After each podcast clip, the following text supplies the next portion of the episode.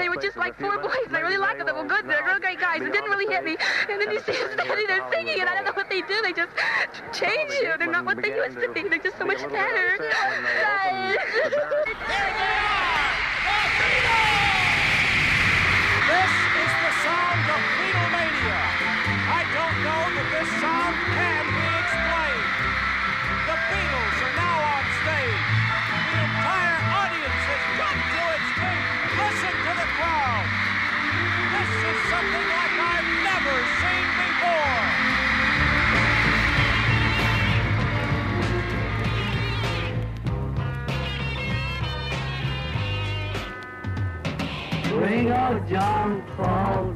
מסע הקסם המסתורי, סיפורה של להקת החיפושיות.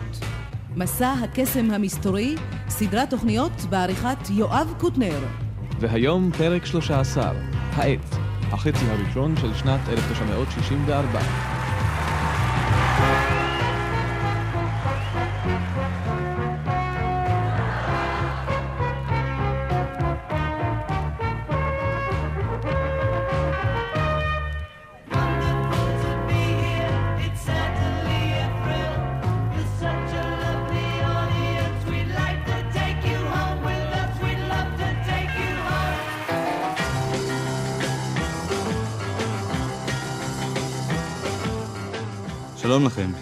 הספר הראשון של ג'ון לנון, סיבוב ההופעות העולמי הראשון של החיפושיות, הקלטות של אלה פיצג'רלד וג'ורג' מרטין, ההכנות לסרט ולאלבום לילה של יום מפרך, הופעות בטלוויזיה והקלטות של הביטלס בחצי הראשון של שנת 1964.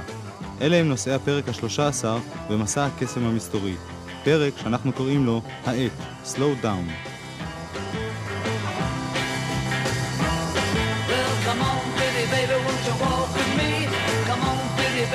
You talk with me?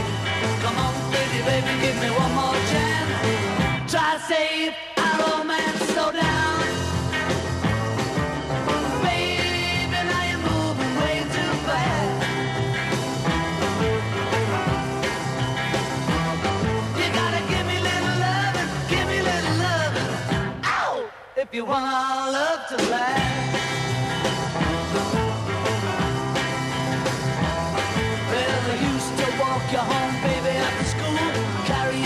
Home. But now you got a boyfriend down the street. Baby, what you trying to do? You better slow down. You're moving way too fast. You gotta give me little loving, give me little loving. If you want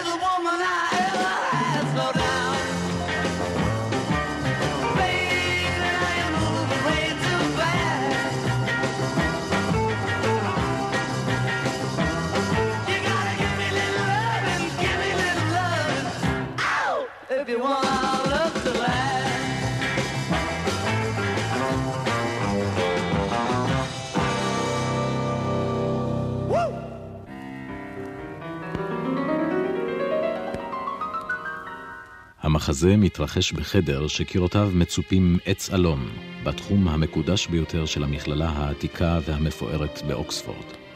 על יד האח הבוערת עומד המנהל, ג'נטלמן מבוגר, מלומד מאוד, ומשוחח בקול שקט ואצילי עם מורים אחדים ועם אחד או שניים מהתלמידים הנבחרים. לידם מזנון ארוך, ובו נקניקים מעושנים, גבינות ויינות מובחרים, הנמזגים על ידי מוזג לבוש חליפה לבנה. דלת העץ מן המאה ה-15 נפתחת. השוער מכריז על כניסת החיפושיות. הם לבושים כרגיל בחליפות כהות, מכנסיים שחורים ומגפיים.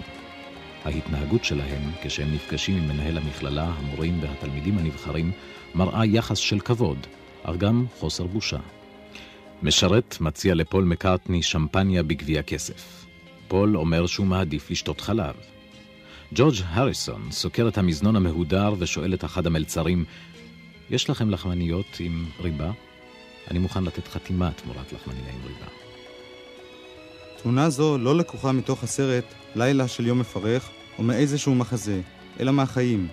היא התרחשה במרץ 1964 במכללת ברסנוז, ותוארה עד אחרון הפרטים בדיילי מייל של לונדון. הייתה זו כתבה אופיינית שתיארה אירוע אופייני. בתחילת 1964, עם חזרתם מארצות הברית, הפסיקו הביטלס להיות אופנת צעירים. הם הפכו לשיגעון לאומי.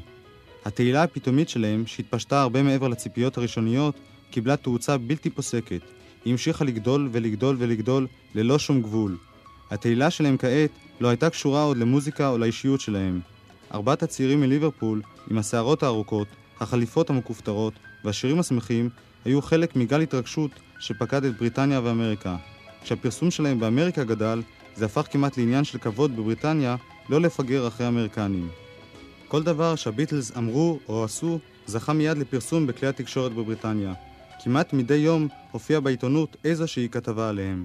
הציבור הרחב עוד לא הכיר את ג'ון, פול, ג'ורג' ורינגו, אך הטיפוסים שהסתתרו מתחת לרעמות השיער כבר היו מוכרים. היה הבחור המצחיק, הסרקסטי, והיה היפה, בעל העיניים הגדולות, והיה הביישן עם גומות הלחיים, והיה המכוער הקטן. היה גם האמרגן האלגנטי, שעמד לידם לפעמים. כולם ידעו שאפילו משפחת המלוכה אוהבת את הביטלס. מועדון הוורייטי של בריטניה הגדולה בחר בהם כאישיות הבולטת ביותר בעסקי השעשועים. במוזיאון השעווה של מדאם טוסו הוצבו בובות שלהם.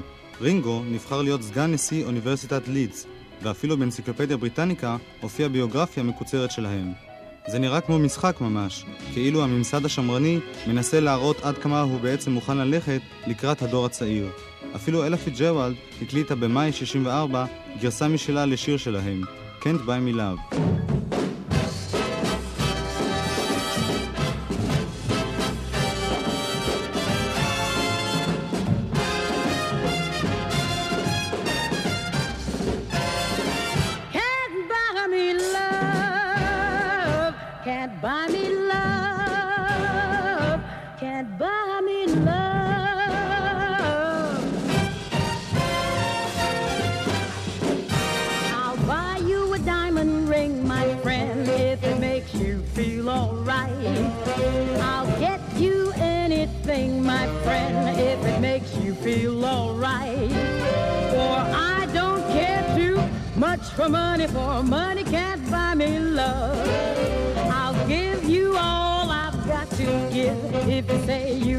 Me too.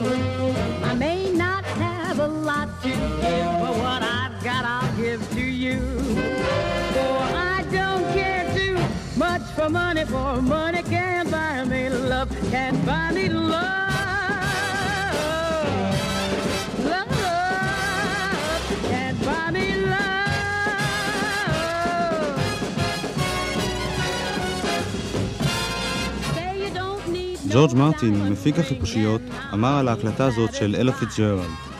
אנשים רבים הרגישו שהביטלס הם כוח יצירתי מוסיקלי רציני, כאשר אנשים כמו אלה פיצג'רלד שרו שירים שלהם. כשאלה פיצג'רלד שרה את "איני יכול לקנות אהבה", זה נראה כאילו ניתנה להם הכרה רשמית, חותמת של כבוד. אני לא מסכים עם הגישה הזאת. לדעתי, הרבה אנשים ניסו פשוט לקפוץ על עגלת ההצלחה. אפילו האלה פיצג'רלדים של העולם הזה אינם מעל לשיקולים מסחריים. היא בטח לא חשבה שזה השיר הכי טוב שנוצר אי פעם והייתה מעדיפה לשיר את Moonlight in Vermont, אבל שיר של הביטלס היה להיט בטוח. יש הרבה סנוביזם בעולם המוסיקה, ויש אנשים שחושבים שאלה פיצג'רלד טובה יותר מהביטלס, ושהיא עשתה להם טובה כשהיא הקליטה שיר שלהם. היא אמנם זמרת ענקית, אבל במונחים של אומנות טהורה, אני בכלל לא בטוח שההשוואה עם החיפושיות תהיה לטובתה.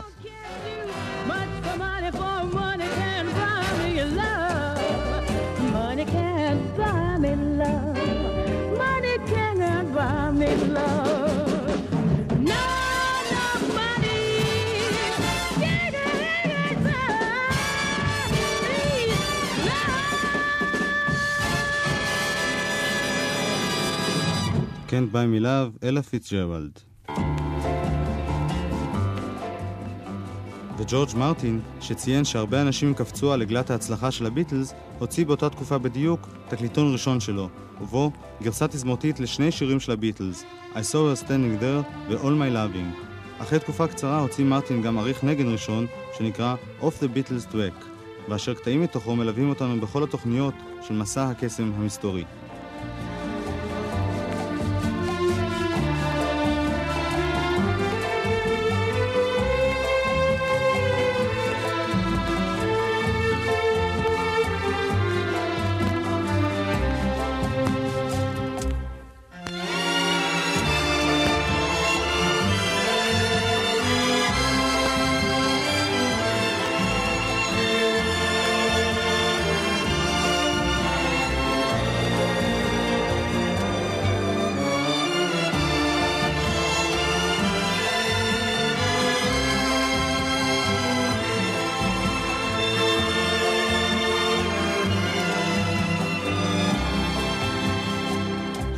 התזמורת של ג'ורג' מרטין. אנחנו חוזרים אל תחילת 1964. מיד לאחר שובם מהביקור הראשון בארצות הברית, בסוף פברואר, השתתפו החיפושיות בתוכנית טלוויזיה מיוחדת בשם Big Night Out. הם הופיעו כלהקת רוק ביחד עם שני בדרנים, מייק וברני וינטרס. התוכנית כללה שירים של החיפושיות, מתקליטים, וכן מערכונים וקטעי הומור קצרים. נשמע עכשיו הקלטה נדירה של קטע מתוך המופע המיוחד הזה. Big Night Out with the Beatles is brought to you by 7 Up.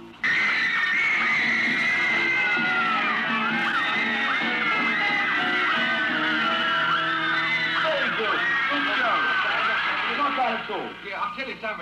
I still believe that we are definitely the best group in the country and we should definitely be on that Thank You Lucky Star. Yeah, but maybe they wouldn't like us. I mean, wouldn't like us? You've got no confidence. Of course they'd like us. Mind you, there is something wrong with the act. Hmm. Maybe it's our hair. the hair, the hair's great. The nose is possibly. Oh, it started. No, I see. But there is something. I can't think what it is. Well, the hair. I can hold it. Listen, Arthur, it's definitely the name. The name is definitely wrong for this group. What's wrong with the White Winter Six? Arthur, it, it doesn't mean anything. I mean, it's 1964. We've got to be with it. You know, that's it, daddy-o. You know, wow. Well, you know, we need something earthy, something a good name. Yeah? What about the Beatles? Beatles, you're joking. Oh, that, was, that was good, George. That was good. That was, that was excellent. Hey! a bit worried about him, you know. He's very good. The Beatles, no, it's all right. Look, let's look at this thing scientifically, oh. shall we? You got it out as well. That's well done. Good. Now, who's, who's the top of the hit parade now? Now, top of the hit parade is what's his name? Cella Black. Oh, let's call Let's call ourselves Cilla Black then. Let's watch television. What's on now? What's on? What's on? You know, don't you? It's that big night out, isn't it? Oh, no, not Big Night Out. That, have you seen that show with those two fellas that keep getting blown up? Yeah. That's The big one? Yes, and the one with the glasses. It's a couple of keys. And uh, I'll have some chocolate biscuits. Oh, losing weight. What? You've got to get rid of them poor fellas. Why? Why? Because they're holding me back, that's why. Why? They're holding you back. God, every, don't you know, they're, they're, jealous of me. They're jealous of you. I mean, everybody knows I'm the sexy one in the group, they know that. mean, you're too handsome I'm for too much too handsome. Yeah. You've got to get rid of them. Maybe you're right. Yes, get your hair cut while you're at it. Yeah. Tell you what. What? Tell you what you do. Yes, I bet we've stretched already then. Go in there, tell them to pack up and get out. Pack up and get... I can't do that. Why not? Is there a threat? Well, we'll think of something. Yes, I'll go and look and make the tea. That's a good idea, Bert. Oh, by the way, Brown. What? What's the gas cooker? There's a faulty gas pipe in the cooker. All right. The Beatles. The Beatles. No, he couldn't catch on. Here, Byrne, is the tea ready yet? Yeah. ביג נייט אאוט, מופע טלוויזיוני של הביטלס עם צמד הבדרנים ווינטרס בסוף פברואר 1964. את החודשים מרץ ואפריל הקדישו הביטלס להסרטת סרטם הראשון, לילה של יום מפרך. בסרט הזה נעסוק בתוכנית הבאה. ב-23 במרץ יצא לאור ספרו הראשון של ג'ון לנון, In His Own Right. אנחנו נעסוק בתוכנו של הספר הזה בהרחבה באחת התוכניות הבאות. היום נתייחס יותר לאירוע של הוצאת הספר. פול מקארטני הוא שהציע את השם לספר, In His Own Right, והוא גם כתב לו הקדמה. פגשתי אותו בוולטון וילג'. הייתי תלמיד בית ספר שמן. כשהוא השעין את ידו על כתפי, הבנתי שהוא היה שיכור. היינו בני 12 אז, אבל למרות השיגעונות שלו, הפכנו לחברים. הדודה מימי, שהשגיחה עליו מאז שהוא היה בגובה כזה, נהגה לספר לי כמה הוא נבון יותר ממה שהוא נראה, ודברים כאלה. הוא כתב שיר לעיתון בית הספר על נזיר שאמר, מאחר שהנשימה היא חיי, להפסיקה איני מעז להעז. זה גרם לי לשאול את עצמי מיד, האם הוא עמוק? הוא לבש משקפיים, כך שזה היה אפשרי, וגם בלי משקפיים לא היו לו מעצורים. הוא הלך לתיכון של הקוורי בנק, ואחר כך למכללה לאומנות של ליברפול. הוא עזב את בית הספר וניגן עם להקה בשם הביטלס. והנה עכשיו הוא עם הספר הזה. ושוב אני חושב, האם הוא עמוק? האם הוא אומנותי או מתורבת? יהיו מרובעים שיתמהו למה חלק מהדברים כאן לא נשמעים הגיוניים, ואחרים שיחפשו משמעויות נסתרות. שום דבר כאן אינו בעל משמעות. ואם זה נראה מצחיק, אז זה מספיק. נ"ב אני אוהב גם את הציורים. ההקדמה שכתב פול מקארטני. הספר של ג'ון לנון היה אוסף של ציורים, שירים קצרים, משחקי מילים וסתם שרבוטים שהוא אסף במשך השנים.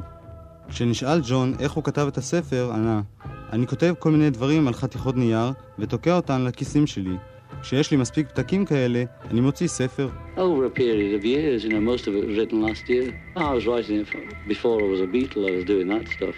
Not exactly the same, but similar kind of stuff. You know, I always sort of fancied making a book out of it. I didn't think anybody ever would. I thought, you know, if I showed it to anybody, they'd just say, go away, son, you know, go back to school. But they didn't, did they? That's surprising, that. את הספר כתבתי במשך שנים אחדות, את הרוב בשנה שעברה. נהגתי לכתוב עוד לפני שהייתי ביטל, לא בדיוק באותה צורה, אבל די דומה. נהניתי לעשות את זה, ולא חשבתי שמישהו יעשה מזה ספר.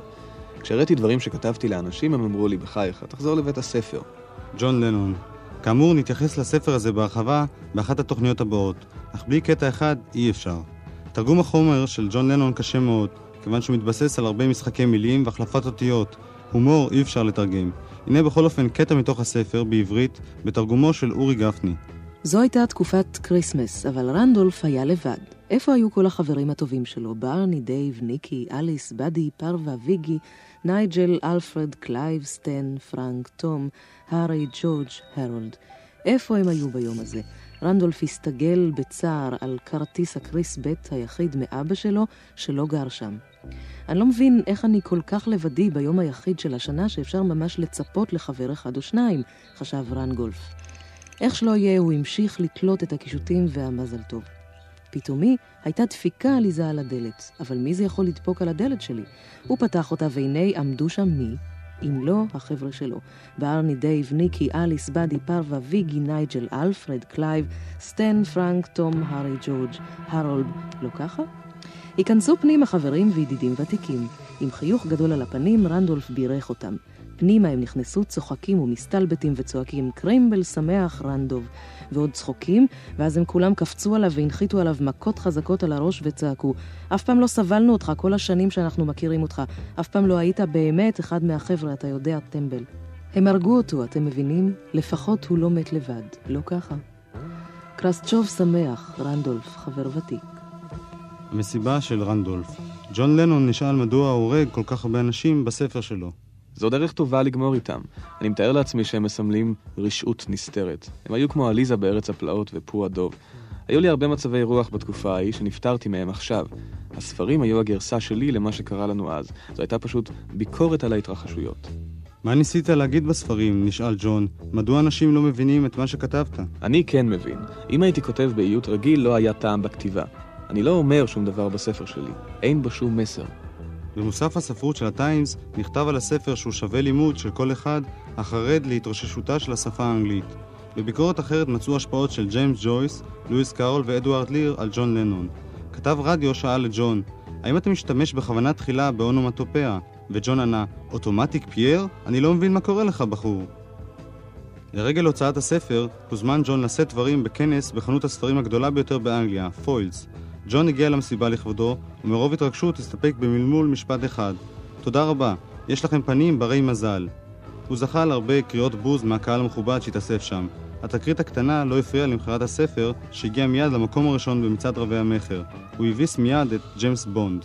תוך שנה נמכר הספר ב-200 אלף עותקים בבריטניה וב-200 אלף עותקים נוספים בארצות הברית. Can buy me love, love,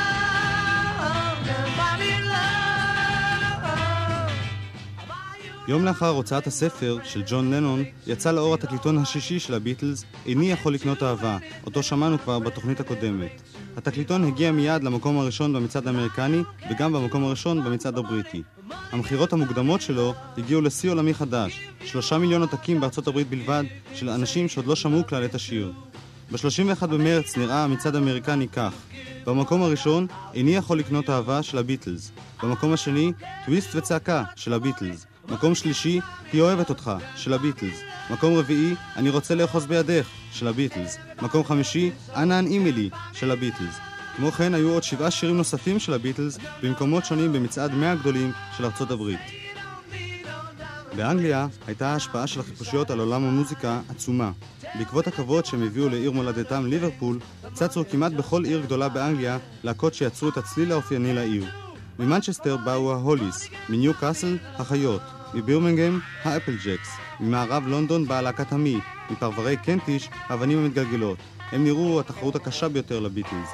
הפריחה בעולם הפופ הבריטי לא הייתה מוגבלת ללהקות חדשות בלבד. באמצע מאי החלה אונייה קטנה שעגנה ממערב לחופי אנגליה לשדר שידורי רדיו לאנגליה. רדיו קרוליין, תחנת השידור הפיראטית הראשונה. היא הציבה אלטרנטיבה לשידורי המלל של ה-BBC בשידור רצוף של מוזיקת פופ.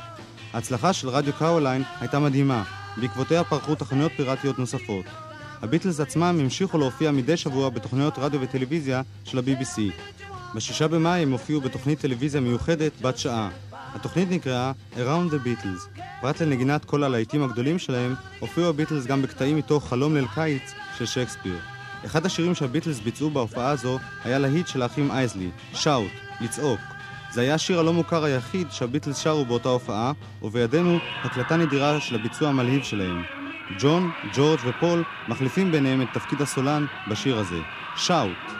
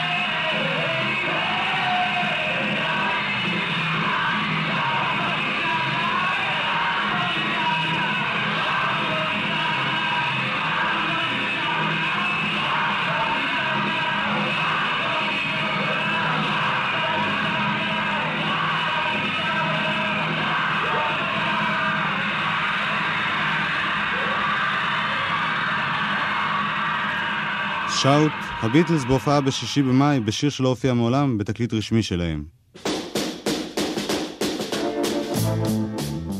בתחילת חודש יוני יצאו הביטלס לסיבוב ההופעות העולמי הראשון שלהם. בחצי השני של 1964, אליו נגיע בתוכניות הבאות, יכבשו הביטלס את הקהל בכל העולם, אך כמעט ולא הראו זאת.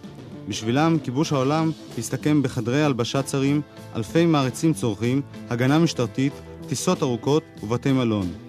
לא פעם שאלו הביטלס את המלווים שלהם באיזו ארץ הם מופיעים היום. הם כלל לא שלטו במתרחש. התחלת הסיבוב העולמי, אם כן, הייתה ביוני 1964. הם הופיעו בסקנדינביה, הולנד, המזרח הרחוק ואוסטרליה. רינגו סטאר לא השתתף בחלק גדול מהסיבוב הראשון. הוא היה בבית חולים לצורך ניתוח שקדים. במקומו הופיע מתופף מקצועי מלהקתו של ג'ורג'י פיים, ג'ימי ניקול. ניקול תופף עם הביטלס עד שהגיעו למלבורן, שם חזר אליהם רינגו סטאר. אנחנו נשמע עכשיו הקלטה מאחת הפעמים הנדירות בהם הופיע ניקול עם החיפושיות. ההקלטה בוצעה בקונצרט בקופנהגן, וכרגיל בהופעות של הביטלס, קשה מאוד לשמוע את הלהקה בגלל צריחות הקהל. גם במתופף בקושי אפשר להבחין, בוודאי אין אפשרות לשמוע אם נגינתו שונה מזו של רינגו. אבל לעומת זאת, אפשר לשמוע בין השירים את ג'ון לנון מודיע לקהל שהמתופף הוא אכן ג'ימי ניקול, וג'ון גם מתנצל על זה שרינגו לא נמצא בהופעה.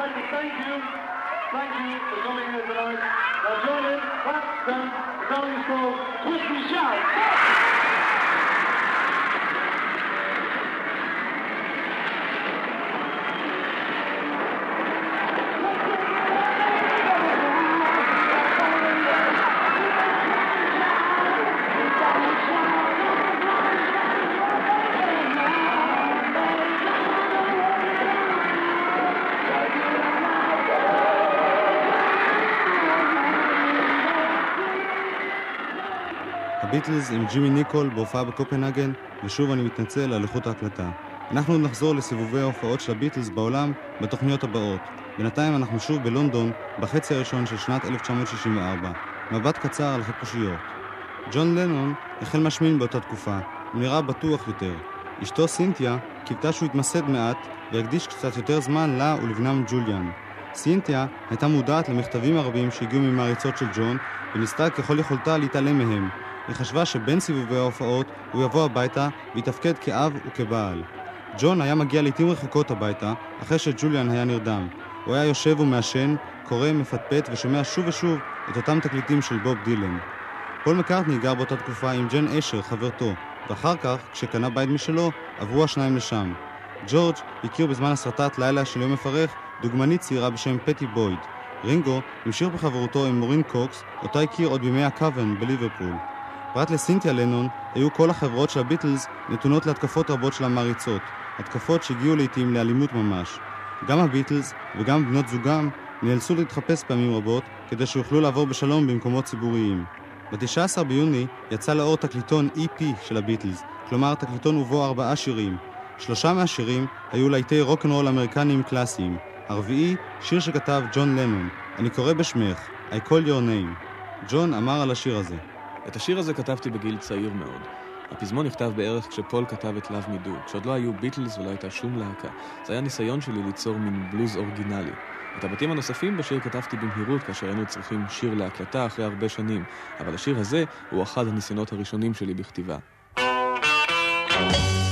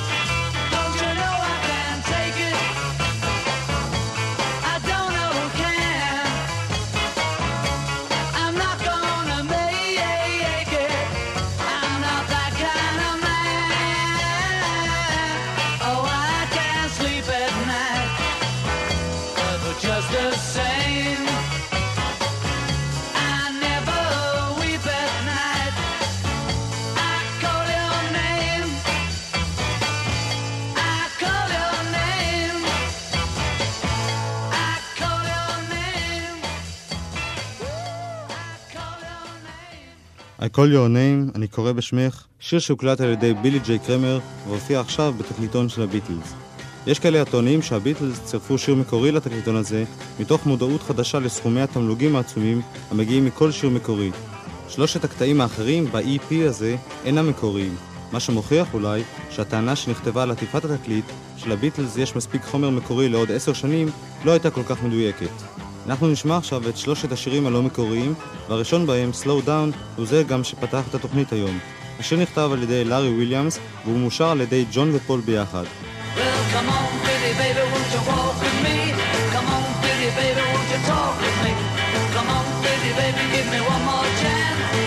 Try to save our romance, slow down.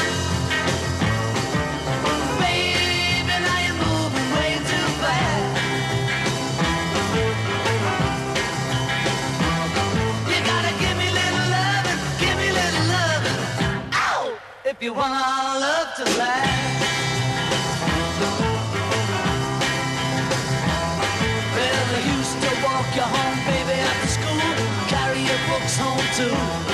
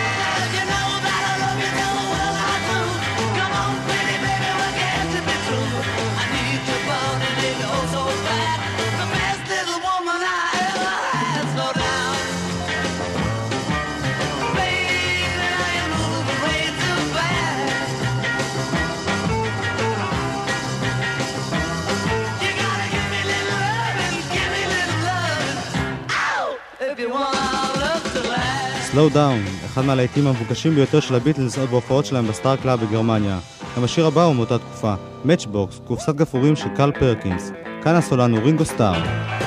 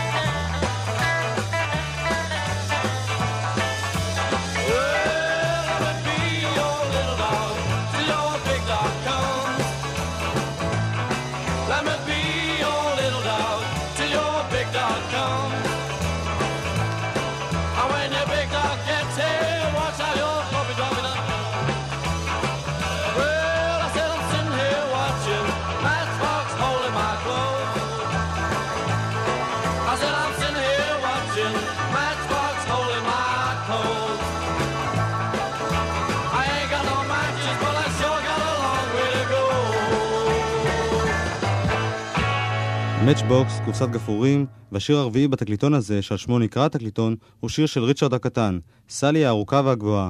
כאן הסולן הוא פול מקארטני, ששר את השיר הזה כבר בהופעה הראשונה שלו בחיים, כשהיה בן 12. שימו לב לסולו הגיטרה היוצא מן הכלל של ג'ורג' הריסון.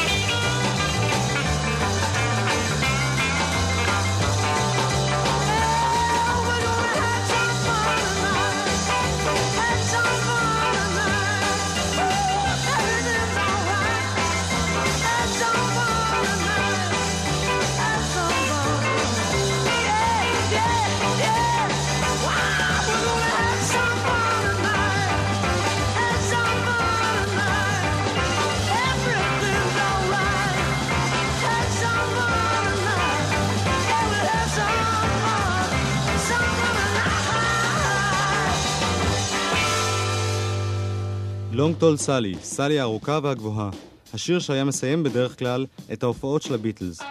כאן כדאי אולי לציין שבדרך כלל היו תקליטוני ארבעת השירים, מה שמכונה EP, מנוספים קטנים של להיטים מתוך אלבומים. התקליטון הזה, ששמענו עתה, שיצא ביוני 64, היה אחד המוצלחים ביותר מבין ה-EP האלה. הוא כלל שירים שלא הופיעו עד אז באלבומים קודמים, והיה אחד מתקליטוני הרוקנרול החזקים ביותר של הביטלס. התוכנית הבאה במסע הקסם המסתורי תעסוק באלבום ובסרט לילה של יום מפרך. את סוף התוכנית היום נקדיש להקלטות נדירות שנגנבו מאולפן ההקלטה של הביטלס בזמן שהם עבדו על שירים לתקליט לילה של יום מפרך. יש לנו כאן הזדמנות נדירה לשמוע שלבים שונים בבנייתו של שיר עוד בעבודה באולפן, לפני שהוא מגיע לגרסה המוכרת בתקליט. בתחילה נשמע את הייתי צריך לדעת טוב יותר, I should have known better. ג'ון לנון שר, טועה במילים ועוצר. ג'ורג' מרטין מדבר אליו מתא הטכנאי ואומר לו להמשיך. השיר מבוצע שוב, ואחר כך בפעם השלישית מוספת להקלטה גם הפוכית פה. I should have known better. Oh, hold it. One, two, three, four.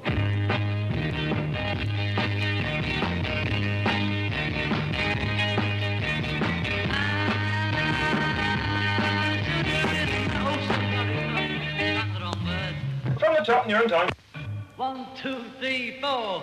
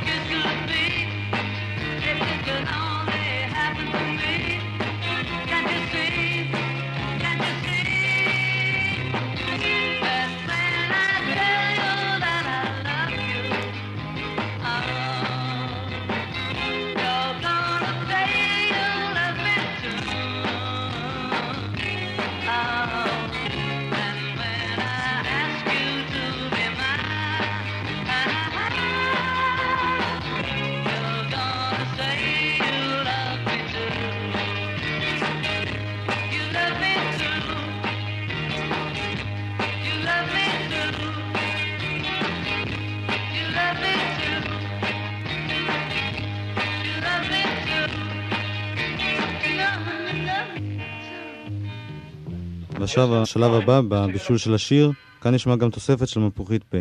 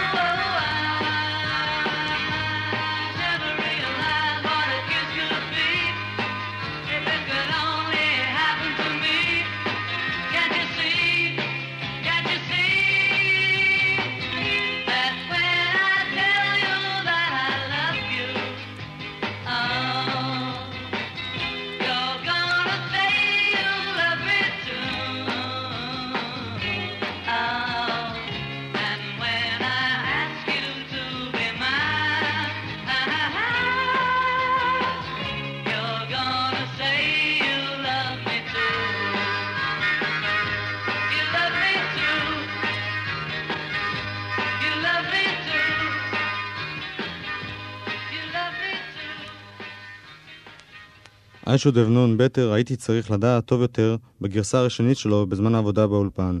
וזו הייתה גרסה הראשונית של השיר "דברים שאמרנו היום" Things We Said Today.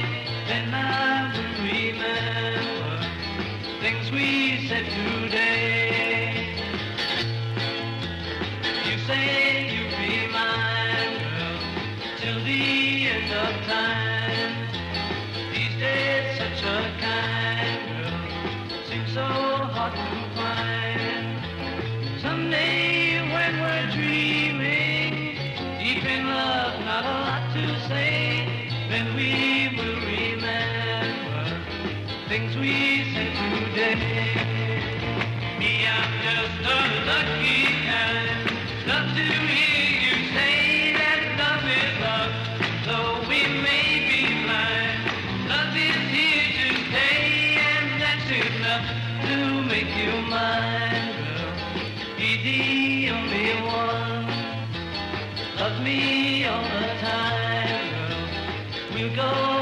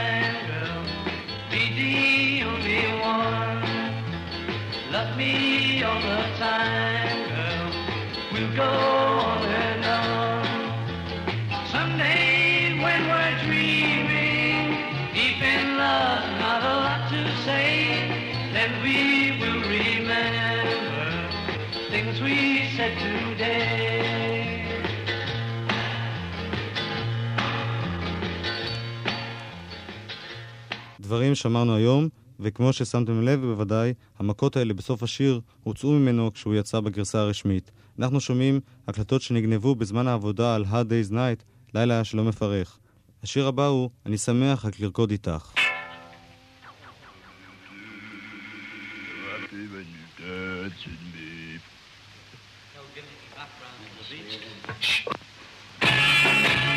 וכאן הסולן הוא ג'ורג' הריסון.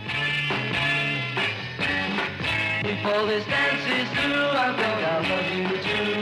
I'm so happy when you dance with me. I don't wanna kiss or hold your hand.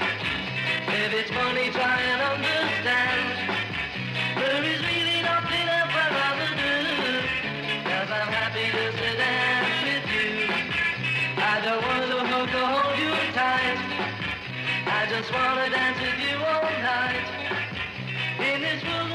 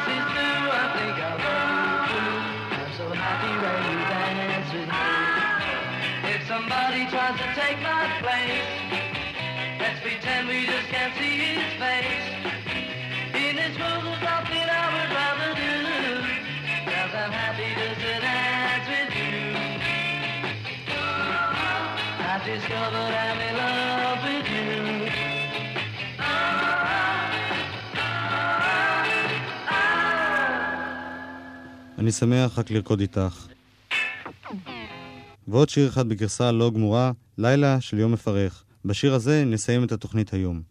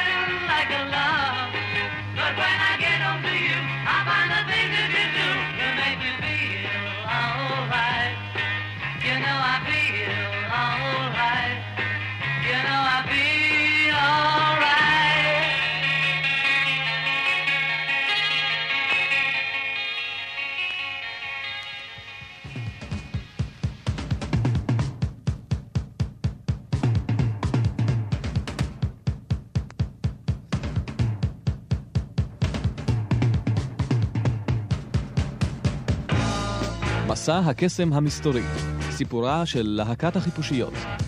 סדרת תוכניות בעריכת יואב קוטנר. שותף בעריכה עודד היילברונר. הקליט דורון זאב.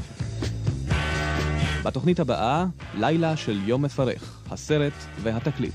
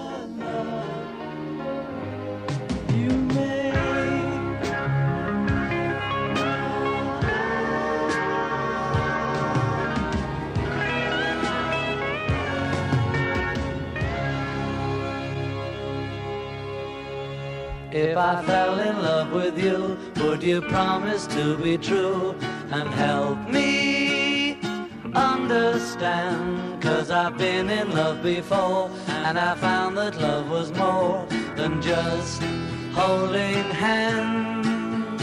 If I give my heart to you, I must be sure from the very start that you would love me more than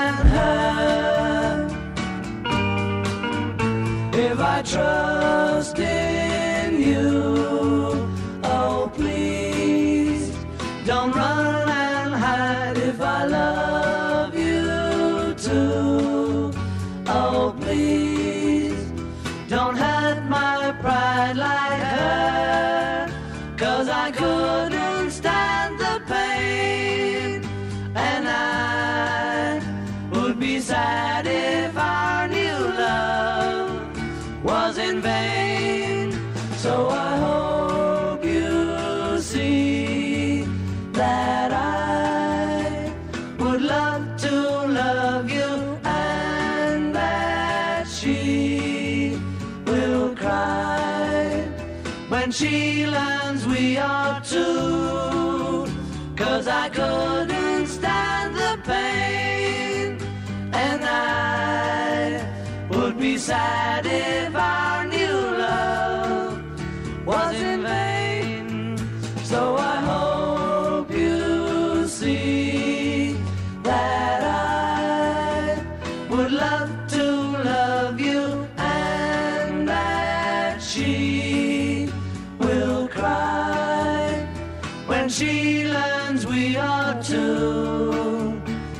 I fell in love.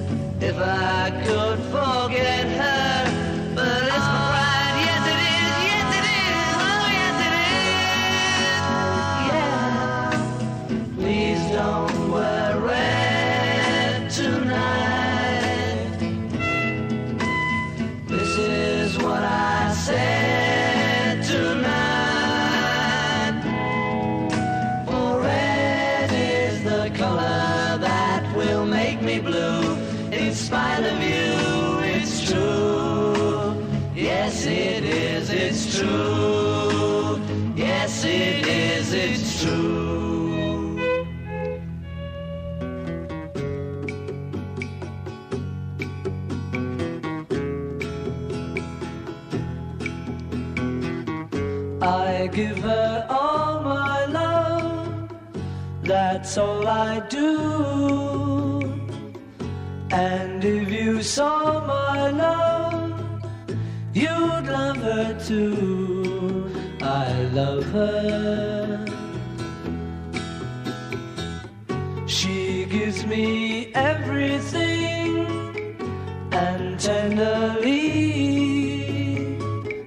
the kiss my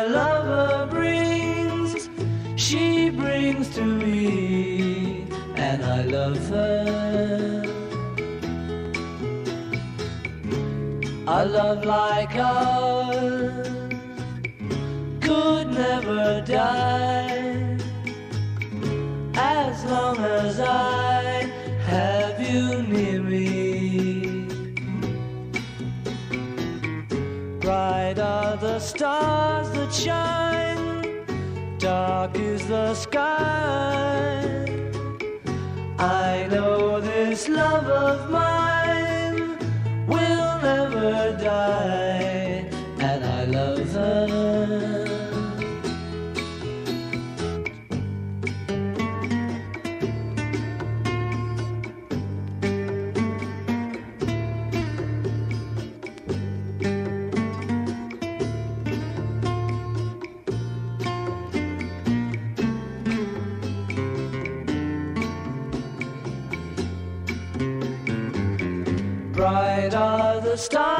that shine, dark is the sky. I know this love of mine will never die,